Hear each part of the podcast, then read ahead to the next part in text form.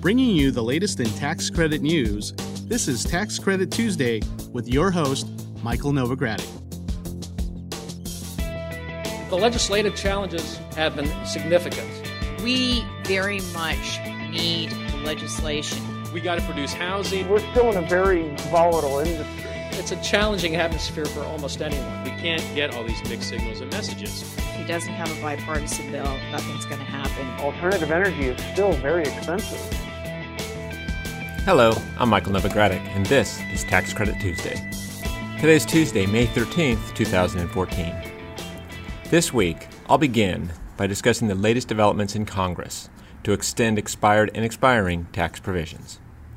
The Senate is expected to take up the Expire Act today, and last week, the House voted to make permanent the Research and Development Tax Credit, setting the two houses of Congress on markedly different courses. In our New Markets Tax Credit segment, I'll review the most recent QEI issuance report from the CDFI Fund. I'll also update listeners on the status of the next round of New Markets Tax Credit Allocation Authority awards, and I'll discuss a report published by Enterprise Community Partners that examines the role New Markets tax credits play in bringing healthy food options to low income communities.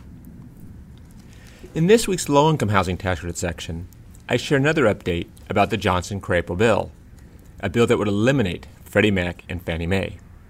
I'll also remind listeners about important property compliance training opportunities and share details of a bill under consideration in Louisiana that could negatively affect low income housing tax credit properties. In our historic tax credit section, I'll review the status of fiscal year 2015 appropriations for the Historic Preservation Fund. Then, I'll describe the positive changes recently enacted to the Alabama State Historic Tax Credit. And finally, in renewable energy tax credit news, I have breaking news regarding the use of REITs for investing in renewable energy. Also, I share good news from the U.S. Department of Housing and Urban Development, which last week announced partnerships with 27 affordable housing developers, public housing authorities, financial institutions, and service providers that committed to installing more than 150 megawatts of on site renewable energy. If you're ready, let's get started. In general news, today, the United States Senate is expected to begin attempting to consider the Expire Act of 2014, which regular listeners will recall is a package of tax extenders that passed out of committee last month. The bill would extend approximately 60 expired and expiring tax provisions through 2015.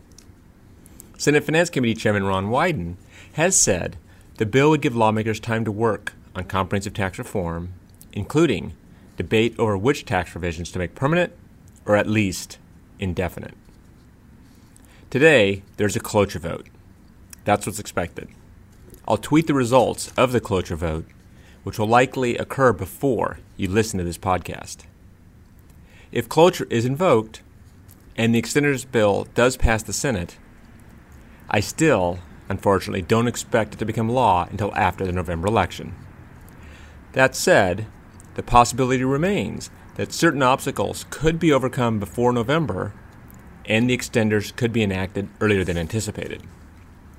Among the obstacles that the legislation would face is a showdown with the House, which so far is taking a significantly different approach to tax extenders. Last week, the House voted to permanently extend the Research and Development Tax Credit. The R&D credit was one of the six provisions that the Ways and Means Committee voted to make permanent in late April. However, despite the bipartisan House vote last week, I don't expect the R&D tax credit or any of the other five pr- provisions, for that matter, that the Ways and Means Committee voted to make permanent, that they'll actually become a permanent part of the tax code this year. Nonetheless, the support that various tax provisions have been shown during this phase remains important to their viability in the future. As such, Novogradac and Company will continue to closely monitor the tax extenders' efforts in Congress.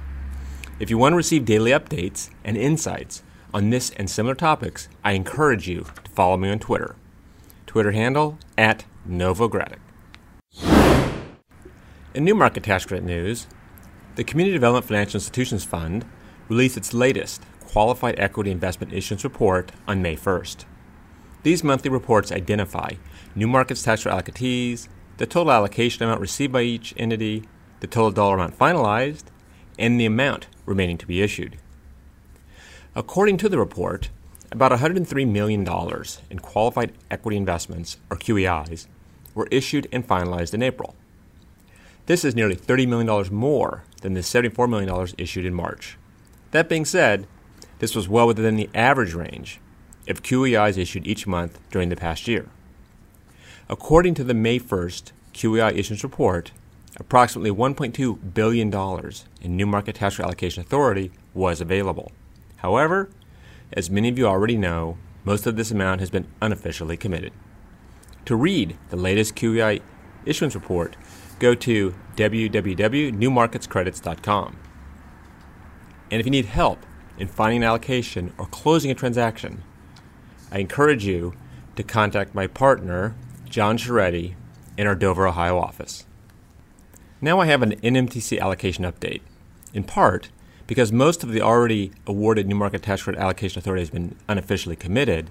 The community development industry is eager for the next round of allocation awards to be announced. The CDFI fund indicated a few months ago that the 2013 allocation of New Market Tax Credit Authority would most likely be announced in late May or early June. And I believe they're still on that schedule. The CDFI fund will be awarding $3.5 billion in allocation authority.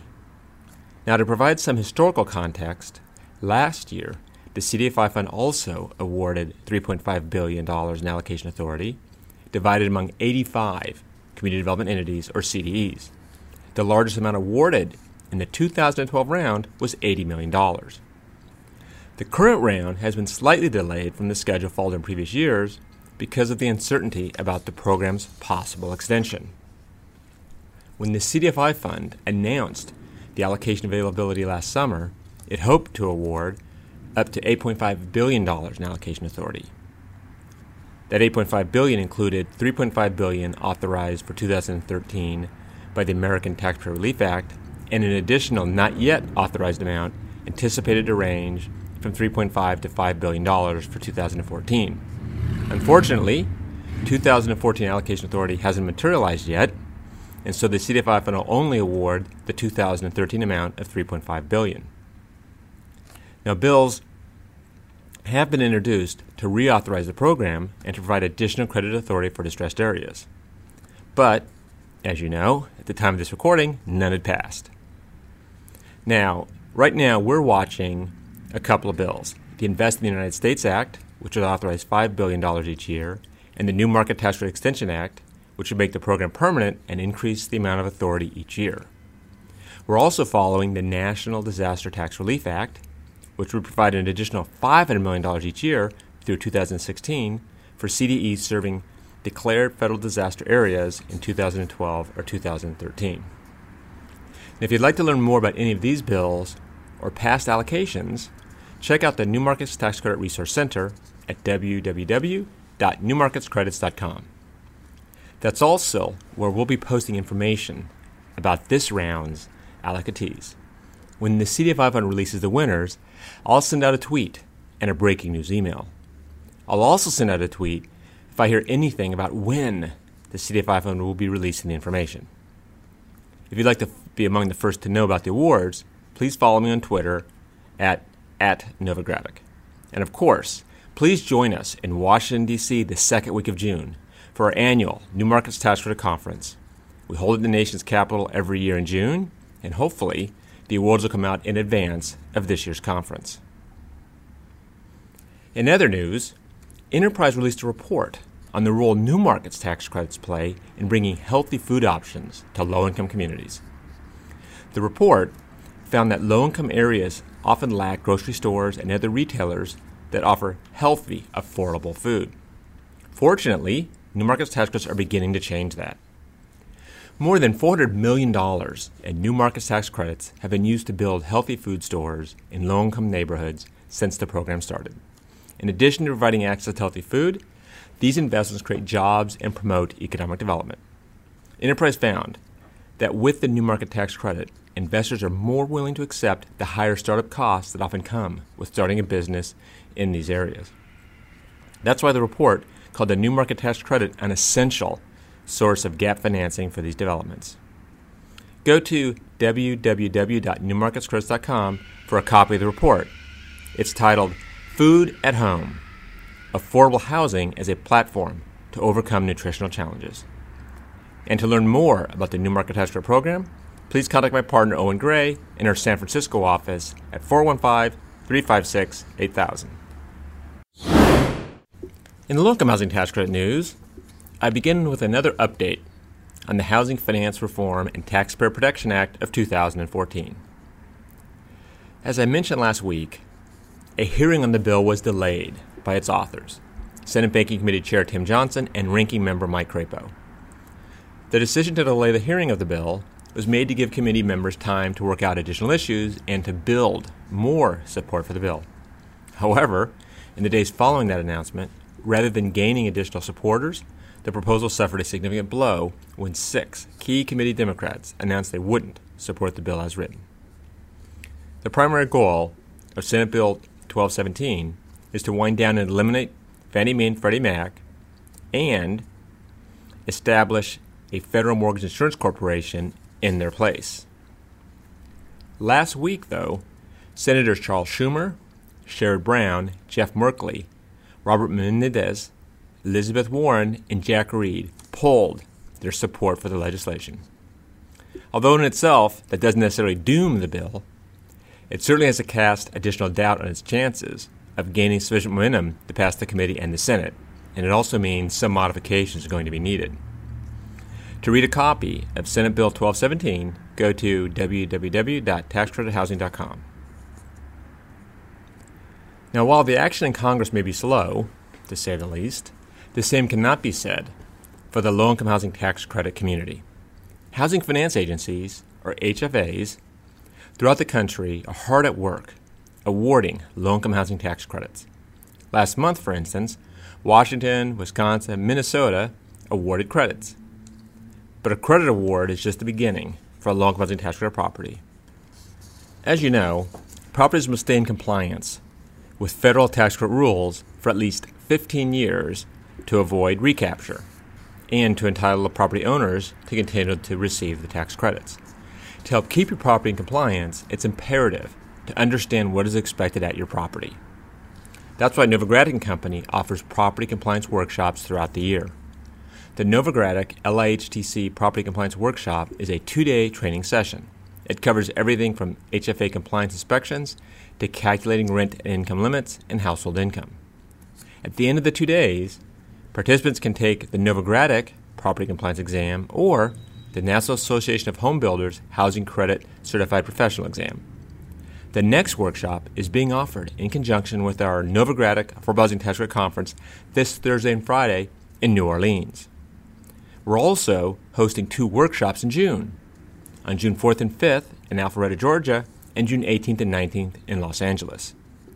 If you'd like to learn more about the workshops and to see a complete agenda, please visit www.novoco.com/events. Simply click on upcoming workshops. Speaking of Louisiana and affordable housing, a Louisiana state bill was introduced that would change the way low-income housing tax credit properties are valued in the state. If passed, the bill would require including all benefits and burdens of low income housing property when calculating anticipated net income for ad valorem assessments. This could mean that the value of federal low income tax credits would be included in the property value of the asset. Such a conclusion has property owners worried for two main reasons. First, it would raise the assessed value of properties, leading to higher property taxes, and second, it would create complications in valuation, as tax credits are a wasting asset. In other words, a portion of the tax credits go away each year, so the remainder, the additional value of the tax credits that would be added to the real estate value, goes down annually. That's one of the reasons why it doesn't make sense to include tax credits in a property's value. It's also one of the reasons why very few jurisdictions include tax credits in property values. Now, the bill's been in the Louisiana House Ways and Means Committee since March. You can find a copy of HB 420 at www.taxcredithousing.com. Go to the Legislation tab. And for questions about property valuation or how this bill might affect your affordable housing properties in Louisiana, I encourage you to contact my partner, Brad Weinberg, in our Washington, D.C. metro office at 240 235 1701. In historic tax credit news, I'd like to provide an update on the 2015 appropriations for the Historic Preservation Fund. Last month, a group of senators wrote a letter to the chairman and ranking member of the Senate Subcommittee of the Interior, Environment, and Related Agencies. Similarly, a group of House members wrote a letter to the chairman and ranking member of the House Appropriations Subcommittee on Interior, Environment, and Related Agencies. In the letters, the lawmakers called for approximately $56 million in funding for the Historic Preservation Fund for fiscal year 2015. Of that total, about $47 million would go to state historic preservation offices, or SHPOs. Nearly $9 million would be appropriated to tribal historic preservation offices, and $500,000 would be used for a competitive grant program to help survey and identify historic resources important to underrepresented populations. These amounts are equal to the 2014 appropriation levels. They're also the same levels requested in President Obama's fiscal year 2015 budget request. The National Conference of State Historic Preservation Officers also sent a letter regarding appropriations for the fund. However, they asked for higher funding levels. The group is asking for $50 million in appropriations for the State Historic Preservation Offices and $15 million for the tribal historic preservation offices. The group says these amounts are required because underfunding the Historic Preservation Fund creates a number of problems. For example, with inadequate funds, site visits from state historic preservation offices and tribal historic preservation offices to communities and rehabilitation tax credit projects could be limited. This would make it harder for state historic preservation offices to work with developers on their historic rehabilitation projects. Also, insufficient funding can result in fewer opportunities to educate developers and other industry stakeholders about the resources available for historic preservation efforts. Reports indicate that the House Appropriations Bill for the Interior Department, which would include this funding, could be released in June or July. It's possible that the corresponding Senate bill would follow about a month later. To learn more about the status of fiscal year 2015 Historic Preservation Fund appropriations, go to www.preservationaction.org.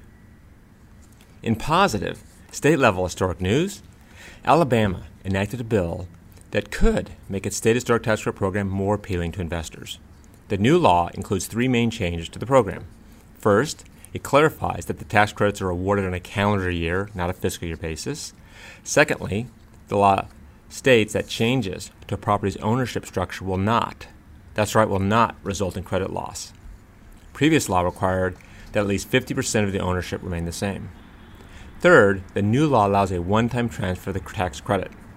This could generally expand the pool of equity available for historic preservation projects.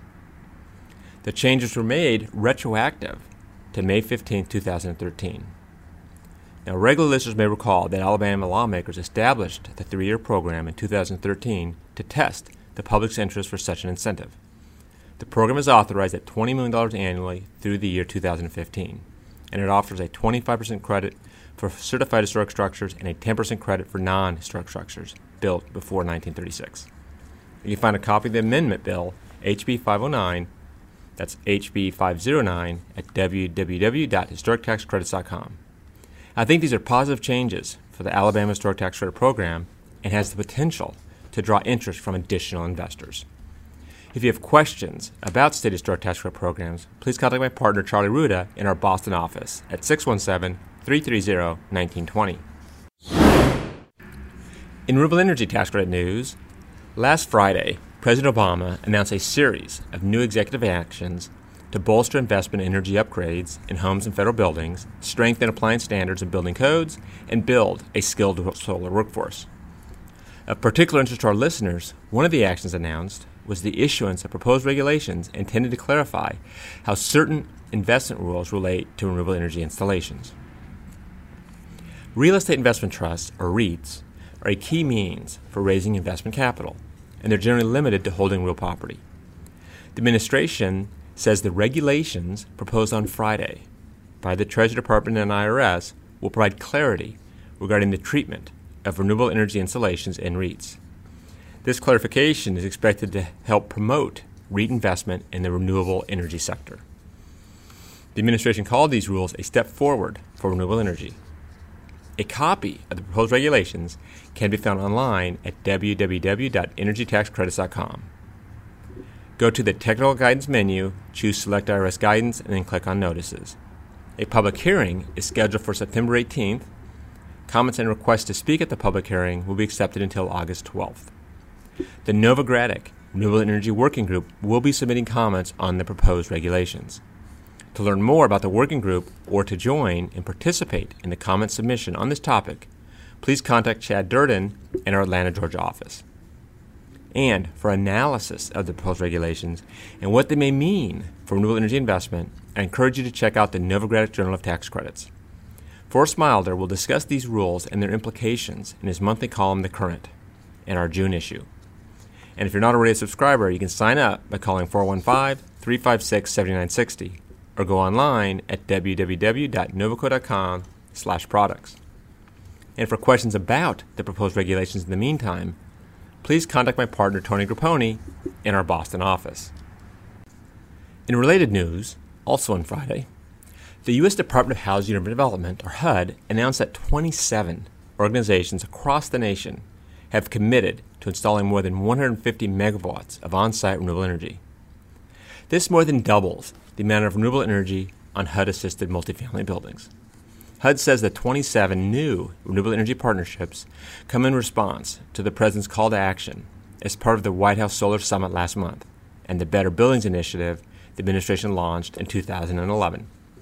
These HUD partners are choosing to install and use solar energy on affordable and market rate multifamily properties because it reduces long term energy costs and creates jobs. Congratulations to the 27 affordable housing developers, public housing authorities, financial institutions, and service providers that were part of last week's announcement. Now, please bear with me as I want to recognize all 27 participants for the leadership they're showing in this area.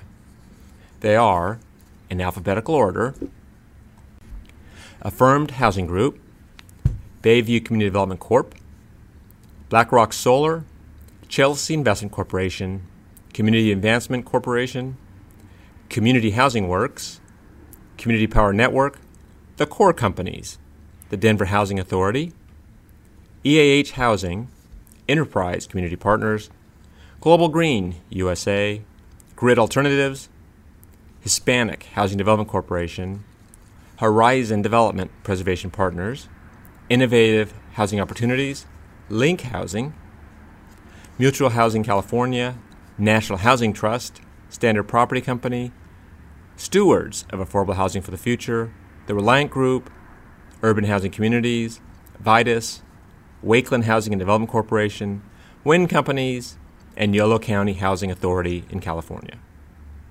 I'm proud to note that many Novogradac Company clients are on the list. We commend their efforts. And for questions about the White House Solar Summit or the Better Buildings Initiative, please contact my partner Stephen Tracy in our San Francisco office. Well, that brings me to the end of this week's report. Join me again next week for another Tax Credit Tuesday. This is Michael Novogradac, and I'll be back next week. Thanks for listening. This weekly podcast has been brought to you by Novogradac and Company, LLP.